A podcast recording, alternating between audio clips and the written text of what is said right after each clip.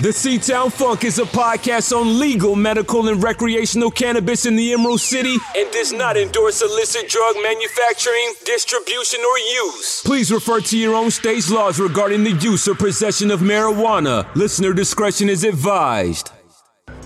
Coming to you from Ballard, in the heart of Emerald City, you're up on the Seatown Funk Podcast, a podcast on pot shops in the 206, where every week we spark up and get down on culture and cannabis. From pot shop reviews to the hottest and freshest product drops. Please welcome your host and cannabis connoisseur, the man who makes ball look beautiful, your boy in Ballard's own, D York 55. Y'all gonna learn the game like when the Sonics return. Uh, What's good, everyone? Happy holidays. Welcome to the Seatown Funk Podcast. Hope everyone's off to a great start to their holiday season. I'm getting to spend my very first holiday with my new Springer Spaniel, Griffey, who's actually in studio with me right now, currently being a good boy. Give it time, though. All right, on today's episode, we're going to be talking about a grower out of Spokane, Washington, who's starting to make their way into uh, Seattle dispensaries. I noticed them last night for the very first time at the Have a Heart in Greenwood. And uh, they have five strains in rotation right now, three of which I picked up and we're going to be talking about today. Just a quick rundown uh, of the three strains we're going to be going over. Uh, first one is Urculon, next one is Future, and lastly, Shiatsu Kush. Um, we're going to jump in starting off with Urculon. Urculon is a cross of Purple Urkle and Romulan. Um, it's definitely uh, more of a indica dominant hybrid. They just say that it's a hybrid, um, but again, this one, for all intents and purposes, you can consider it really just more of a uh, just a full on indica. It's not necessarily going to give you any like couch lock or anything like that, but it's not the strain you want to try if you you know need to go and like clean around the house or anything. It's definitely more of a uh, end of the night, just kind of chill, put on some Netflix or maybe some Star Trek if you're a nerd like me. All right, next strain from Root Down is called Future. Future's a cross of Starfighter and Gorilla Glue number four. Uh, definitely more of an indica, um, if not entirely an indica. Excuse me.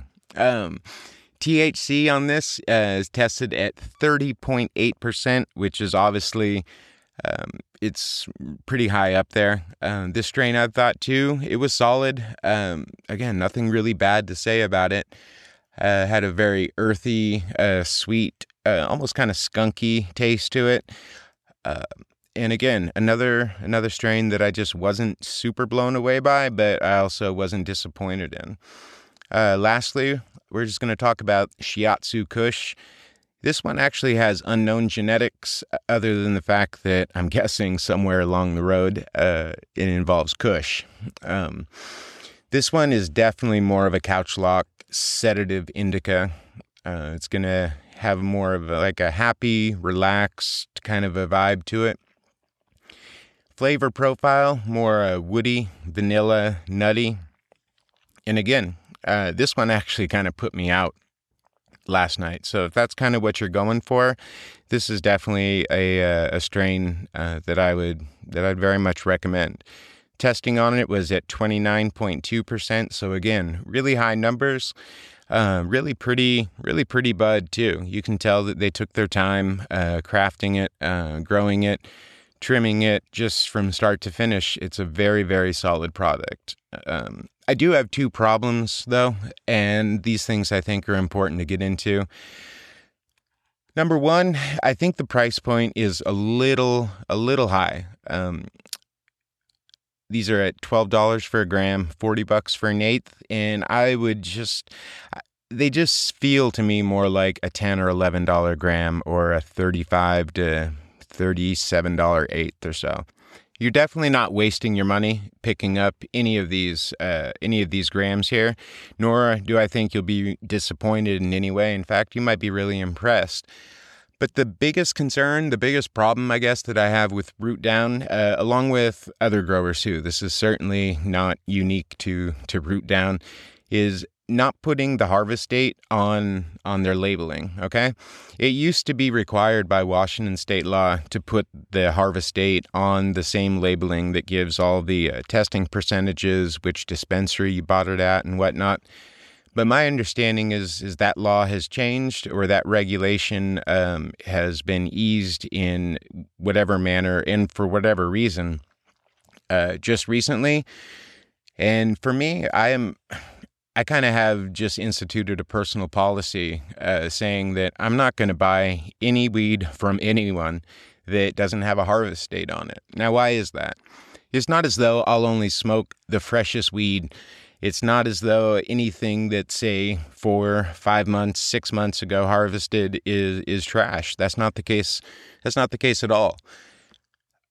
In fact, I'd be willing to go so far as to say that I would prefer some good, good quality bud that's say six months since harvest over some mediocre shit that's you know maybe say six weeks fresh all right?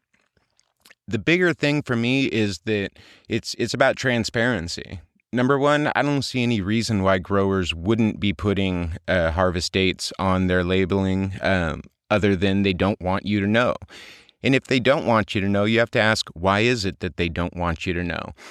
And for me, it just seems like a grower who wants to equip you with as much knowledge and as much information as you can have about their product is going to be more on the up and up. Whereas other people who want to hide that, maybe their product is something that doesn't fly off the shelves. Maybe their product is something that you're going to see there in shops nine, ten months after harvest, and you're going to see their stuff heavily discounted. Anytime you see sales and promotions and, and clearance or whatnot of 20, 30, 40% off of this product, or even more specifically, this product and this strain, nine and a half times out of 10, they're trying to get rid of just older weed. And I get that. Product rotation, you know, they're trying to move, move and cycle through product. There's no there's no problem with that. The problem is is when you try and make it harder for the consumer to know what it is they're buying. I mean, they're equipping the consumer with all this all this other information, uh, good information, information that they need, and yet if they're going to stop putting harvest dates on labeling, again, the only reason for that can be because they don't want you to know uh, how fresh, or rather, how not fresh the product is, and that just doesn't really sit right with me. Um, you know food food has expiration dates on any and every damn thing in the world. Hell a bag of damn rice will have uh, have an expiration date. Uh, it's probably god knows how many years into the future but even stuff like hell bottled water has has a best if used by date on it. And you're going to tell me that that cannabis uh, is unique? It doesn't fall into the same category? Uh, it's just it's bullshit. And and for me i just I just tell myself, you know what? If a grower is not going to give me the courtesy of saying when this was harvested and how fresh it is, then I'm not going to give them any of my money. I mean, you guys, everyone works hard for their money. I know I do. I'm sure all you guys do. Why shouldn't you guys get the best value for your money when it comes to cannabis, just like anything else? Um, now, I'm not saying that Root Down or any other grower who doesn't put um, their harvest dates on their packaging are uh, just filled with malicious intent and all sorts of stuff like that. But if there's another reason why they're not going to put the harvest dates on the labeling, then I'd like to I'd like to hear about it. Speaking of which, if you guys do know, uh, is something I don't know about that, you can hit us up on Instagram at the Seatown Funk Podcast. On Twitter, we're at Seatown Funk Pod. Uh, we have a Facebook page. You can always email us as well at mailbag at seatownfunk.com.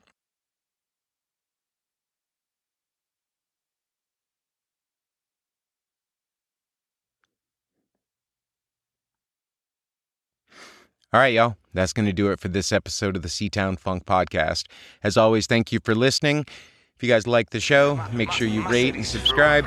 And until next time, cheers. The best to be from here. My thought is I'm blessed. Yes, rolling in the city lights, raised up on that city life. This shit is tight. Your town gets played to the left while my city's right. Killing mics. You heard the records, man. I rep the six. It's just the shit. For one of don't never ever question it. And yes, love from the north to the south and the east to the west. Up in is indeed where I rest. Check. You hating on Seattle? No, you not a concern. Y'all gonna learn what killed the game like when Sonics return. Uh, taking over everything. See, you ain't got what we got. So survive like Heat Rock, smashing on them like the Seahawks. Yeah, we hot. It's 206 and indeed ain't weak. See, my city stays cracking like this D same beat. Pete. You're from the town, I, I, I know y'all feel me for real, G. Why? My, my, my city's filthy. North side, my, my, my city's filthy. South side, my, my, my city's filthy.